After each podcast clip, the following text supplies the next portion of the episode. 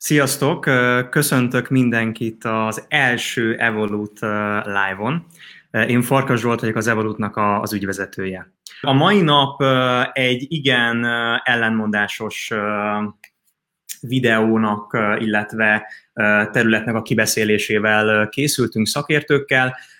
Nem tudom, hogy hányan láttátok, meg fogjuk amúgy mutatni egy bevágást a, videóból, a Csíki Sörnek a Mit csinálnak a csajok karanténban című videóját. Elég heves 4300 reakció, 1000 feletti megosztás, illetve 770 komment érkezett a, a videóra, és, és hát nekik ment nagyon sok médium, ugye itt különböző dolgok miatt, amiről majd ugyan, ugyancsak beszélni fogunk. Az első vendég, aki amúgy az Evolut tagja is, az Kormos Nikolett, ide is hívom Nikit. Szia Niki! Niki az Evolutban vezető szövegíró, és és kreatív koncepció, kampányalkotási szempontból fogja nézni a, a, a dolgokat. A második vendégünk Stanó Csaba. Csaba a Kreatívó médiának a vezetője. Szia Csabi! Hello. Kreatívó médiának a vezetője és, és tulajdonosa, producer, szenzációs reklámfilmeket csináltok, szerintem majd erről is fogunk beszélni és a, a negyedik vendégünk végül, de nem, nem utolsó sorban, az pedig Szabó Ádám. Ádámról annyit kell tudni, hogy Pécsi Sörfőzdének a korábbi marketingvezetője, az Ital Magyarországnak a korábbi ügyvezetője, és jelenleg az EFOT-nál vagy ugye vezető, ha minden igaz. Úgyhogy hát viszonylag releváns tapasztalatotok van sörös reklámokban, illetve, illetve sörös produkcióban. Én azt, azt javaslom, hogy, hogy nézzük meg a, a videó, illetve annak egy részletét, és utána beszélgessünk erről, hogy, hogy mire is gondolt a költő, és, és mi, mi is lehetett ezzel a, a, a, a probléma.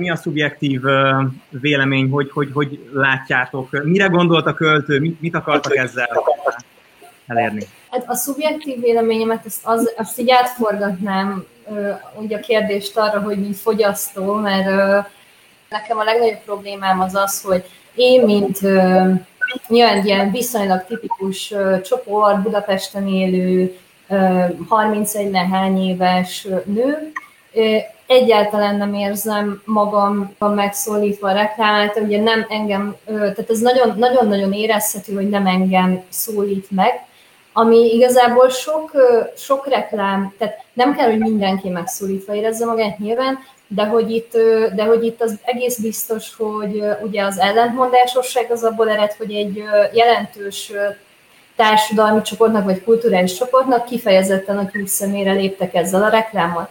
És hát talán még annyit, hogy nyilván az, hogy virális tartalom lett belőle, valószínűleg ez a része majd, hogy nem kivéthetetlen, tehát aki, aki nagyot szól, az, az minden irányból nagyon sok szempontból lesz támadható, nagyon sok emberhez eljut ez a dolog. Nyilván egy, egy ponton túl pont a viralitása az, ami még úgymond veszélyessé teszi a brand szempontjából, tehát az, hogy valakit már az fog idegesíteni egy idő után, hogy mennyi mindenki találja viccesnek. Tehát, hogy ezek így, ez egy ilyen loopba megy át, és Hát igen, és a kérdés az az tulajdonképpen, hogy annak ellenére, hogy ennyire nagy negatív visszhangot is kapott, meg pozitívat is, tulajdonképpen a, aki csinálta, az hogy értékeli, meg hogy nekik ez hogy befolyásolja mondjuk az eladásaikat végső soron. Uh-huh. Itt most nevén nevezhetjük amúgy a gyereket, hogy így a videó kapcsán a szexizmussal van baj? Tehát akkor ezt kimondhatjuk, nem? Igen, igen.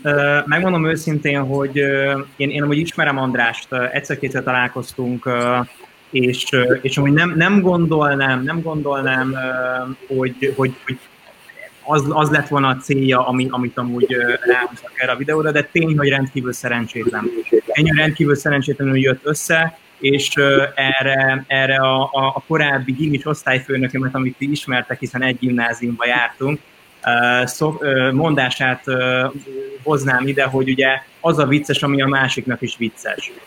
Valahol értem, hogy mit akartak, de, de nagyon-nagyon nem volt jó és szerencsétlen volt az implementálása illetve, illetve eh, az egész, ahogy, eh, ahogy ez össze lett eh, téve. Én azt gondolom, hogy akár egy marketinges céget, vagy egy, vagy egy, vagy egy, egy tényleg egy-két órás tanácsadást igénybe vettek volna videósoktól, akkor már kaptak volna olyan instrukciókat, ami alapján egy sokkal-sokkal profibb homemade videót lehet készíteni, de ti erről azért többet tudtok mesélni. Hát nekem is van egyébként kapcsolatom a, a, a csikisörösökkel inkább kereskedelmi, tehát hogy nem, nem személyes a kapcsolat, és én azt éreztem mindig is az ő tárgyalásaik során, meg ahogy ők próbáltak érvényesülni, hogy tényleg ők egy kicsit másképp értelmezik ezt. Ugye ez Zsoltival beszéltük, hogy, hogy lehet, hogy ez Magyarországon nem ült akkor át, mint amit mondjuk náluk, náluk ül, de ez korábbi csikisörös reklámokra is elmondható egyébként, hogy,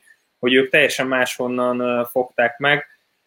Nem tudok, nem tudok elvonatkoztatni attól, hogy nyilván a söriparral és marketinggel foglalkozom, tehát nekem a legnagyobb problémám egyébként az volt vele, hogy, hogy vettek egy TikTokos mintát, majd azt ráültették egy olyan termékre, amit gyakorlatilag hát a TikTok fogyasztói azok nem vesznek csiki sört. Tehát azon az árponton, ahol ez a sör mozog, ott, ott szerintem 30-35 pluszos városi fogyasztók vannak, TikToknak a fogyasztói meg lehet, hogy ti pontosabban tudjátok, de szerintem bőven ez alatt van, és lehet, hogy még sokszor alkoholt se fogyaszthatnának. Tehát, hogy, hogy Igen. ha nem ismerném egyébként ezt a TikTokos mintát, amire ráhúzták, akkor nem is tudnám értelmezni ezt a, ezt a reklámot, hogy miért innen jön. Tehát, hogy mondjuk a, a Borsodi is csinált hasonlót, vagy azért többen csináltak karanténos reklámot. Ha tudok jó példát mondani, pont a, mondjuk a Magne B6-nak a,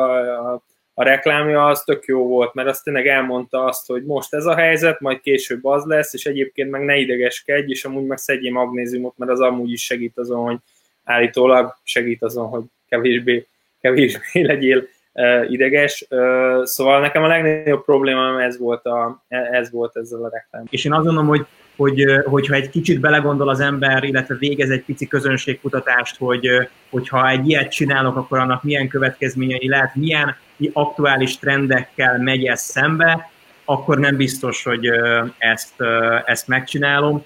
Nem tudom, én amúgy azt gondolom, hogy a, a magyar közönség az alapból egy nagyon kritikus közönség, meg az egész társadalom. Tehát, hogy szeretünk balhézni, szeretünk vitatkozni, belekötni dolgokba, és nekem sokkal kevésbé az a problémám ezzel a reklámmal, hogy úristen mennyire szexista. Nekem az, hogy mondjuk nem megfelelően szerkesztett, vagy borzalom hosszú, vagy nincsen megfelelő üzenete, az nekem sokkal nagyobb problémám, mert lehet a szexizmust is úgy tálalni, hogy ez egy tényleg egy humoros és érthető dolog legyen, és nem kell álszentnek lenni, meg prűdnek, mindenkinek volt olyan estéje, már legalábbis a, a legtöbbünknek, hogy két sörrel többet ivott, és akkor lelazult kicsit, meg stb. Tehát ez egy teljesen normális velejárója az dolognak, de mondjuk, hogyha kapott volna kapott volna ez a reklám is egy jó narrációt, vagy csak egy felvezetést, meg a végén egy megfejtést, és akkor keretbe rakjuk az egészet, és nem 3,40 másodpercig szól, hanem mondjuk csak egy percig, akkor lehet, hogy egy sokkal hatékonyabb, sokkal érthetőbb dolog lett volna, ami amúgy vicces is lett volna, mégis belekötnek, lehetett volna róla sztorizni, de amúgy meg tök könnyen védhető lett volna az egész. Tehát, hogy nekem így ennyi a problémám vele. Amerikában erre annyit mondanának, hogy unalmas. Én nagyon szépen köszönöm a, a, a részvételeteket, és, és a kedves közönségnek meg azt tudom mondani, hogy jövő hét végén a booking.com két és fél milliárdos bírságával fogunk foglalkozni, Farkas Flórával, a dizájnvezetőnkkel, illetve, illetve Rácz Molnár Lilivel, aki szakpszichológus és performance coach. Úgyhogy köszönöm szépen a, a, a figyelmet, sziasztok!